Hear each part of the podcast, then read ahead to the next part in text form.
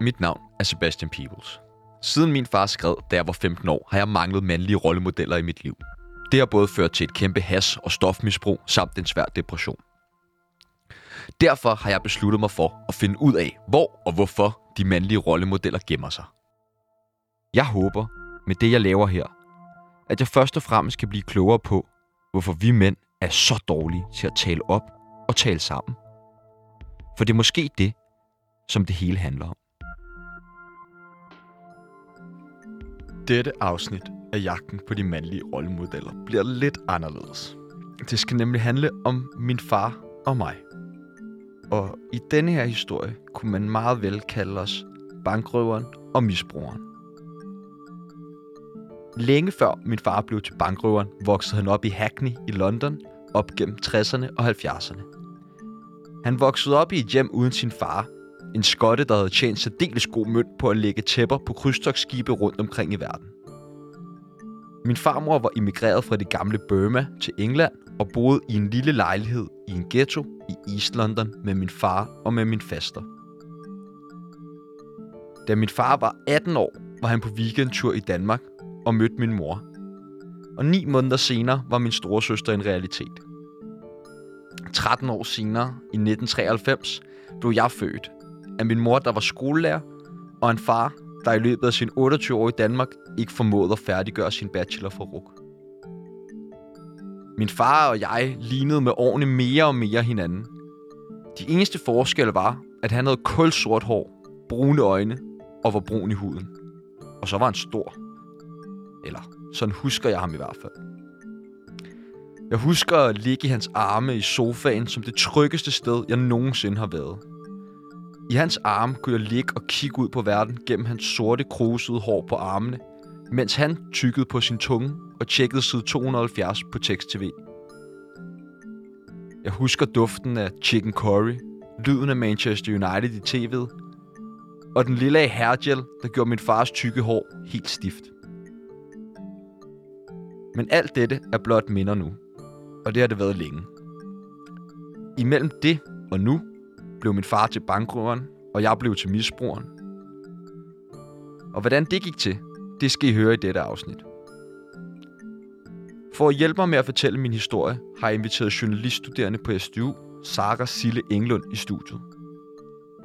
Men udover at være journalist, så var Sara også min kæreste i næsten to år. Og kender mig bedre end de fleste.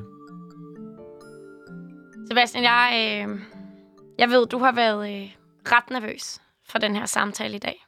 Ja, det er korrekt. Jeg tænker, vi, øh, vi prøver at tage din historie fra start. Og jeg tænker, at du lige skal sætte lidt ord på, hvordan din barndom har været. For jeg ved, at din far har været i dit liv. Ja, øh, mine forældre de blev skilt, da jeg var 10 år gammel. Og indtil da, så husker jeg min barndom som god og tryg. Jeg havde et godt forhold til begge mine forældre. Min far var meget kærlig, og han var engageret og kreativ. Så jeg husker den langt hen ad vejen som rigtig god. Men jeg husker også, at min far havde et voldsomt temperament. Hvordan kom det til udtryk? Jamen, altså, han var meget... Han kastede med ting og smækkede med døre. Og, altså, jeg husker, der er tøjstativer, der er blevet kastet ned fra første salen. Var det, en, var det en daglig ting? Altså, var det tit og ofte, han gjorde det her? Eller? Jeg husker det ikke som en daglig ting, men jeg husker det som ofte. Men jeg husker alle faste lavn, der har han gjort alt, hvad han kunne for at lave lige det kostume, jeg gerne ville have. Om jeg var Anakin Skywalker eller Dragon Ball-figur, hvor han lavede papmaché-hår til mig. Min far gjorde også mange ting og engagerede sig meget i min barndom. Indtil mine forældre blev skilt. Hvad husker du så efter, dine forældre blev skilt? Det gjorde de jo, da du var 10. Det der sker er jo, at min far, han har ludomani. Mens mine forældre, de var sammen, der var den her ludomani ligesom holdt i skak af min mor. Hun styrede alt økonomien. Min far, han fik nogle lommepenge. Men efter de så bliver skilt, der får den her ludomani ligesom frit slag. Det præger enormt meget mit fars liv. Han øh, har mange skiftende bopæler. Han øh, opbygger hurtigt en kæmpe gæld hos forskellige mennesker, rockere. Han kontakter gamle, min mors gamle familievenner og min mormor for at låne penge af dem. Så har han de her skiftende bopæle, som er nogle fremlejelejligheder og nogle pensionater og nogle underlige steder, han bor, men hvor jeg ligesom ikke nogen stederne har en fast base. Hvordan var din relation til din far i den her periode? Jamen, min relation til min far var meget lig i den forstand, at jeg havde den samme forestilling om, at min far han var en eller anden superhelt. Men det var det jo ikke. Jeg så min far to gange om ugen eller sådan noget. Øhm, og ofte så gik vi bare rundt i storcentre som Fisketorvet eller Lyngby Storcenter, fordi han ikke havde noget reelt sted, hvor vi kunne være. Så han gik jo for at have været en rimelig stabil farfigur til at være en legeonkel. Og jeg ved, at det her det fortsætter faktisk et par år frem. Det fortsætter helt nok, det er cirka til du er 15. Kan du ikke prøve at Mm. fortælle om den periode, fra de bliver skilt, og så... Øh, Jeg øh, begynder at være super problematisk i min skole. Jeg kommer op og slås tit. Jeg øh, hænger ud med nogle drenge, hvor vi laver en masse ballade, smadrer ting, prøver at stjæle ting, og bliver rykket over på en anden skole også. Så det kommer rigtig meget til udtryk, at, jeg, at det præger mig rigtig meget, det her. Men jeg tror ikke, at jeg sådan, er så bevidst om det. Jeg begynder at lyve meget om min far både om, hvad han laver af arbejde, øh, men og især også om, hvor han bor. hvorfor har du behov for at lyve? Jeg tror, at det, det hænger sammen med flere ting, men jeg var meget flov over også, at min far ikke havde et sted, hvor jeg kunne være. Når jeg hørte om andre, der var skilt, var de jo to en uge hos deres far, og en uge hos deres mor, og havde deres eget værelse begge steder. Og det havde jeg jo ikke. Jeg ved, der i den her periode og sker nogle voldsomme ting med din far. Kan du ikke prøve at komme ind på nogle af dem? Jo, det står så skidt til med det her ludomani. Og det øhm, udløser en masse meget voldsomme episoder med min far. Og det er egentlig ikke nogen, som jeg som sådan er involveret i. Det er min mor og min søster og min mormor, og de fortæller mig jo ikke det hele. Men man kan jo godt fornemme, at der er et eller andet. Der er specielt en episode, som jeg husker hvor at jeg sidder en aften hjemme med min mor og ser fjernsyn, og så banker det lige pludselig på døren. Og det er vores nabo, som øhm, siger til os, at vi nok lige skal tænde for station 2.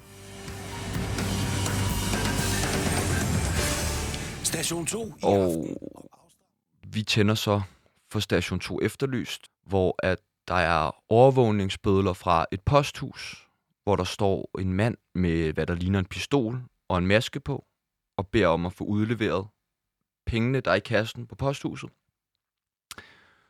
Hvor så, at manden bag kassen siger til manden med pistolen, at han altså ikke får nogen penge her, og han skal gå. Og manden med masken så tager så masken af, og det er så min far, som står på overvågningsbødlerne og er med i station 2.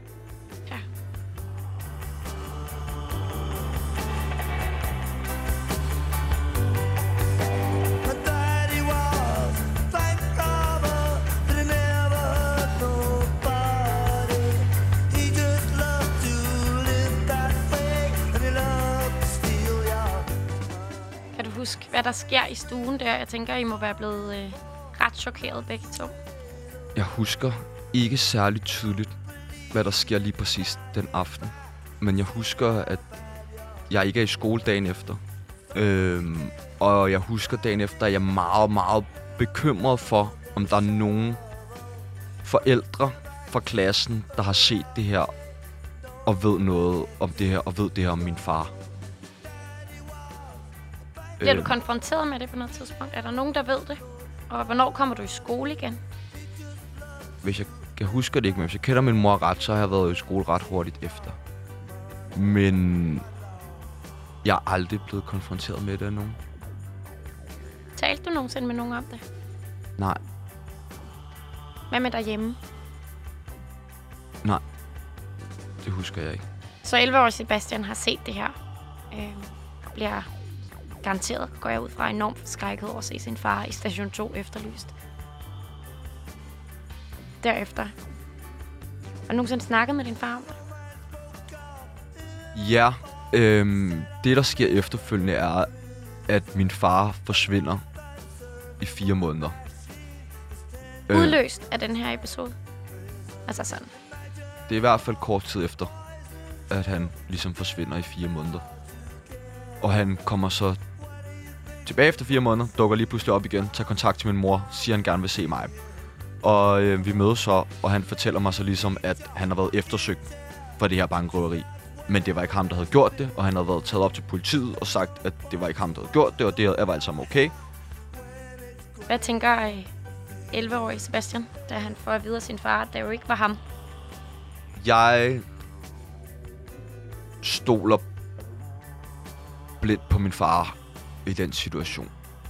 Og så igen, jeg tror da helt klart, at der var der nogle ting inde i mig, der godt vidste, at han løg. Men jeg ville så gerne have, at den her fortælling om min far ikke hed så, at han var en dårlig fyr, men at han faktisk var en rigtig god far. Og hvad så derefter? Genoptager I kontakten og ses, som I indtil da havde gjort? Det gør vi. Og så fortsætter alt det her underlige omkring min far. Ikke i samme kaliber som det postrøveri der, men der er en masse mindre episoder, som er... Som hvad, for eksempel? Jeg har fået fortalt efterfølgende, at han blandt andet en aften kontakter min storesøster og siger, at han står op på taget af en bygning og vil tage sit eget liv, hvis hun ikke øh, ja, ligesom kommer over til ham med det samme. Og det gør min søster jo selvfølgelig, men øh, det viser sig så, at han ikke stod på taget af nogen bygning, men at han egentlig bare rigtig gerne ville låne nogle penge. Og det gjorde, at min søster derfra kottede kontakten fuldstændig til vores far. Jeg ved der efterfølgende også, øh, da årene som går, det fortsætter sådan her, så ved jeg jo, at du på et tidspunkt mister kontakten til din far. Da jeg er 15 år og skal til 9. klasses dimension på min folkeskole, der kommer min far hjem til min mor, og det er som altid præget af kæmpe nervøsitet hos min mor. Hun er bange for, at han stjæler ting hjemme fra os, når han er på besøg. Men øhm, han, min mor har også, selvom hun har haft så dårlig en relation til min far lige efter de er blevet skilt, altid accepteret, at jeg gerne vil have en relation til min far. Så han var selvfølgelig inviteret hjem og med til dimensionen. Efter han har været hjemme så kort tid, så gør han det ligesom klart, at han ikke skal med, men han hellere vil sættes af på øh, Hellerup station. Jeg meget uforstående og spørger hvorfor. Men det var så, fordi han skulle til Hamburg. Og jeg sagde, nå, okay, og hvad skal du i Hamburg? Men det var noget arbejde, og han skulle faktisk være afsted i tre måneder. Men han solgte den sådan, at det var jo ikke noget problem. Hamburg var kun tre timer væk, og jeg kunne komme og besøge ham, når jeg ville. Det er sidste gang, jeg ser min far i otte år. Altså hvad så? Der går tre måneder. Det var det, han sagde, han var væk. Efter de tre måneder, hvornår begynder du at tænke, øh, hvad sker der her? Jeg husker ikke konkret, hvornår det er. Men vi har jo noget kontakt, mens han er i Hamburg, som primært foregår over mail. Og der lader han mig forstå, at han har mødt en dame, og de skal flytte til Canada. Og der mister jeg kontakten til min far. Hvad sker der for dig, efter at du ligesom mister din kontakt til din far? Jeg havde snuset lidt til has, øh, inden at min far han forlader mig, da jeg var 15, og havde råd has et par gange, og synes egentlig, det var rigtig sjovt. Men øh, da min far han rejser, der udvikler mit hasmisbrug sig for fuld hammer. Den sommerferie, der ligger mellem min 9. klasses øh, afgang og min start i 1. G, der går jeg langsomt for, og jeg har måske har råd en gang eller to om måneden til at ryge hver dag.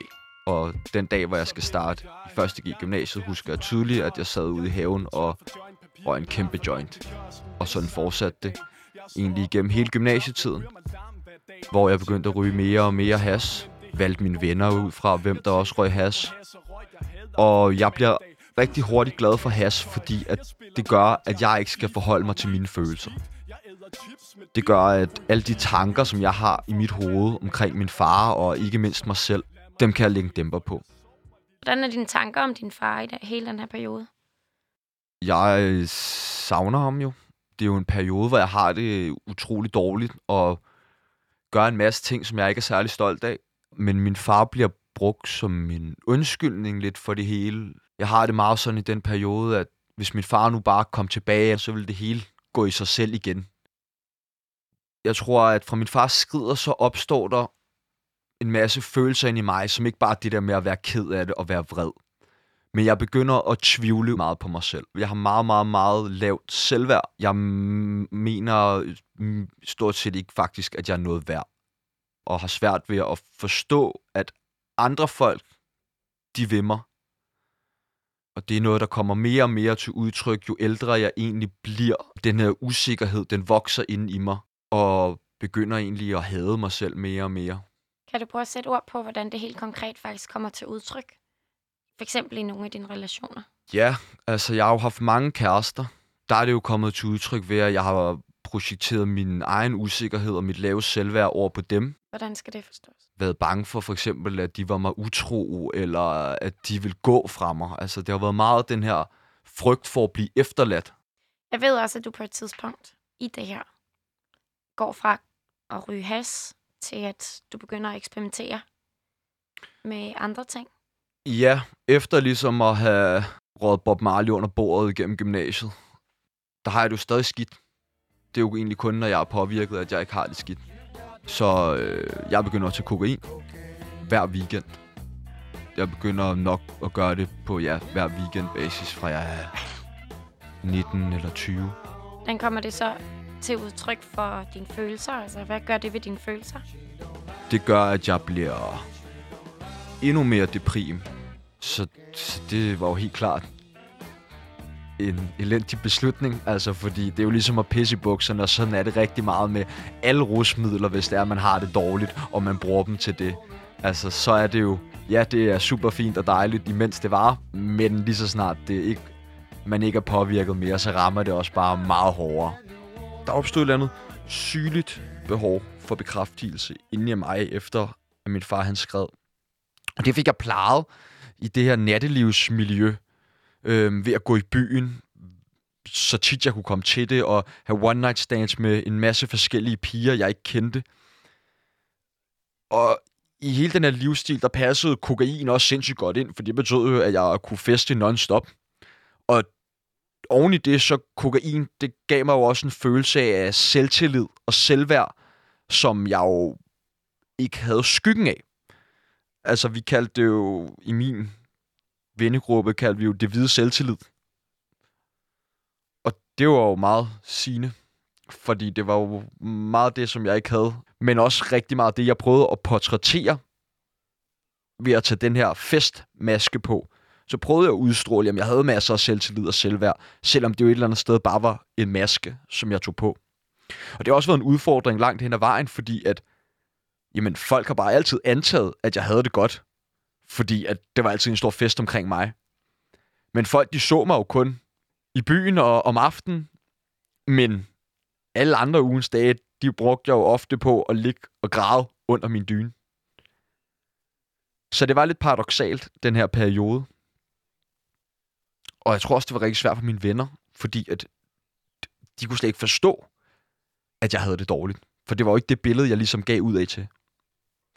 Og kokain gjorde, at jeg på ingen måde kunne indgå i nogle relationer. Altså, jeg var et forfærdeligt usammenhængende menneske, der levede for det næste fix, og jeg var uærlig, og jeg løg, og jeg var utro, og jeg var, jeg var et rigtig fucking møgsvin, som Øh. havde det rigtig fucking dårligt. som havde det rigtig, rigtig fucking dårligt. Og jeg synes jo ikke, at fordi man har det dårligt, eller har haft en dårlig opvækst, eller har et misbrug, at det er nogen undskyldning for at nogle af de ting, som jeg har gjort. Men det er en konsekvens deraf. Sebastian, så går årene. Øh, vi to møder jo faktisk hinanden sommeren 2017. Og der ved jeg, at du et halvt år inden har mødt din far for første gang i otte år.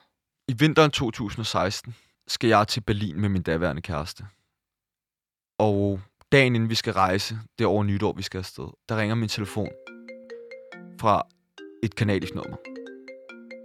Og jeg har jo ved jo godt, ligesom hvad klokken er slået, når den ringer, og det er et kanadisk nummer. Men jeg tager telefonen, og han, der er en stemme, der bare svarer, It's your dad. Og som om, at det var det mest naturlige i verden, at han lige ringede bare ud af det blå otte år efter. Hey, hvad så? Hvordan har du det? Hey, hvad så? Hvordan har du det? Skal vi chille i aften? Det var nærmest det, han spurgte om.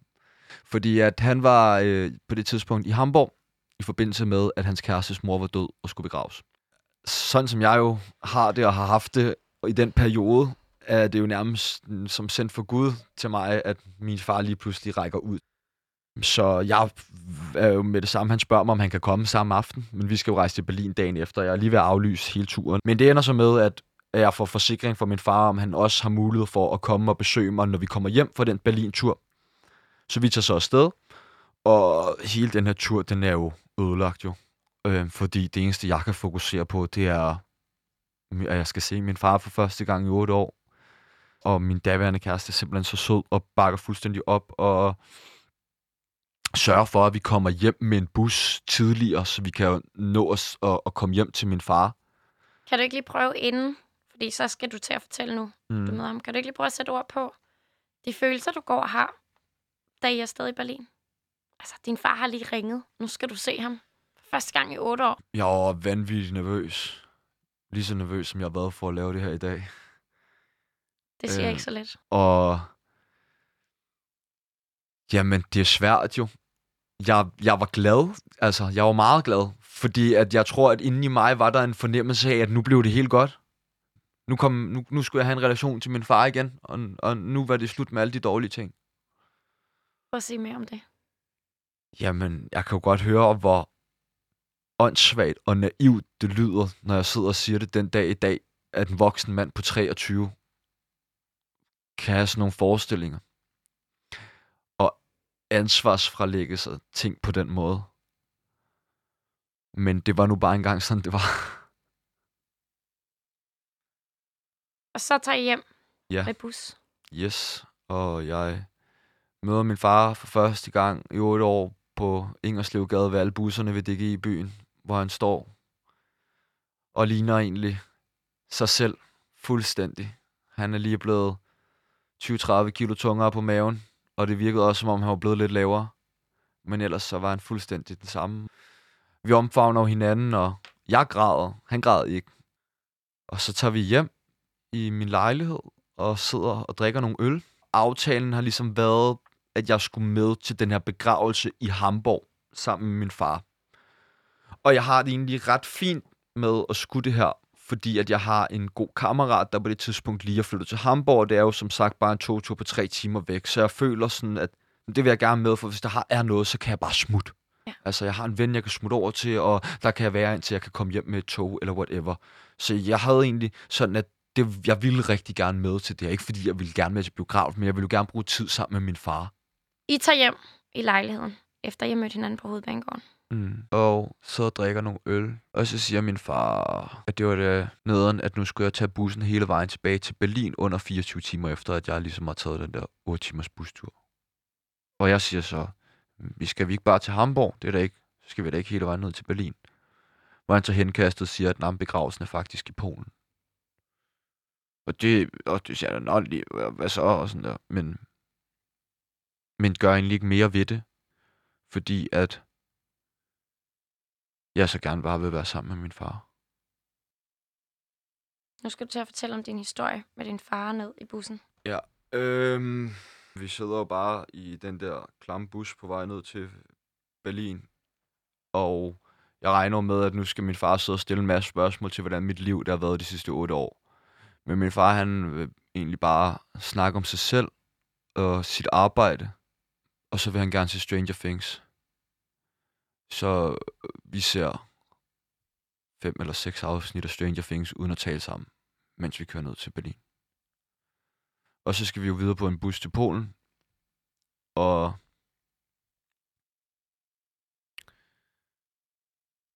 ja, da vi kommer på den bus, der er jeg begyndt at blive lidt utryg ved hele situationen. Jeg synes ikke, at min far er særlig rar at være sammen med. Det er jo en underlig fornemmelse, når man har siddet, og man har glædet sig og ventet i otte år på at se sin far, og så er han slet ikke interesseret i en. Så kommer vi på den her bus, og der er ikke særlig mange andre mennesker på den her bus, og vi snakker så om, at jeg har søgt ind på Journalisthøjskolen. Og vi snakker om, hvor svær den her videnstest er, og så skal min far prøve den for at se, om han kan klare det bedre end mig. Og han klarer sig så dårligere, og det pointerer jeg så så over for min far, som så flipper fuldstændig ud og begynder at skælde mig ud, og det var fandme også urimeligt, han skulle sidde og tage en test, der var på dansk, og han talte jo nærmest ikke engang dansk mere, og det ene og det andet, det var jo kun derfor sådan der.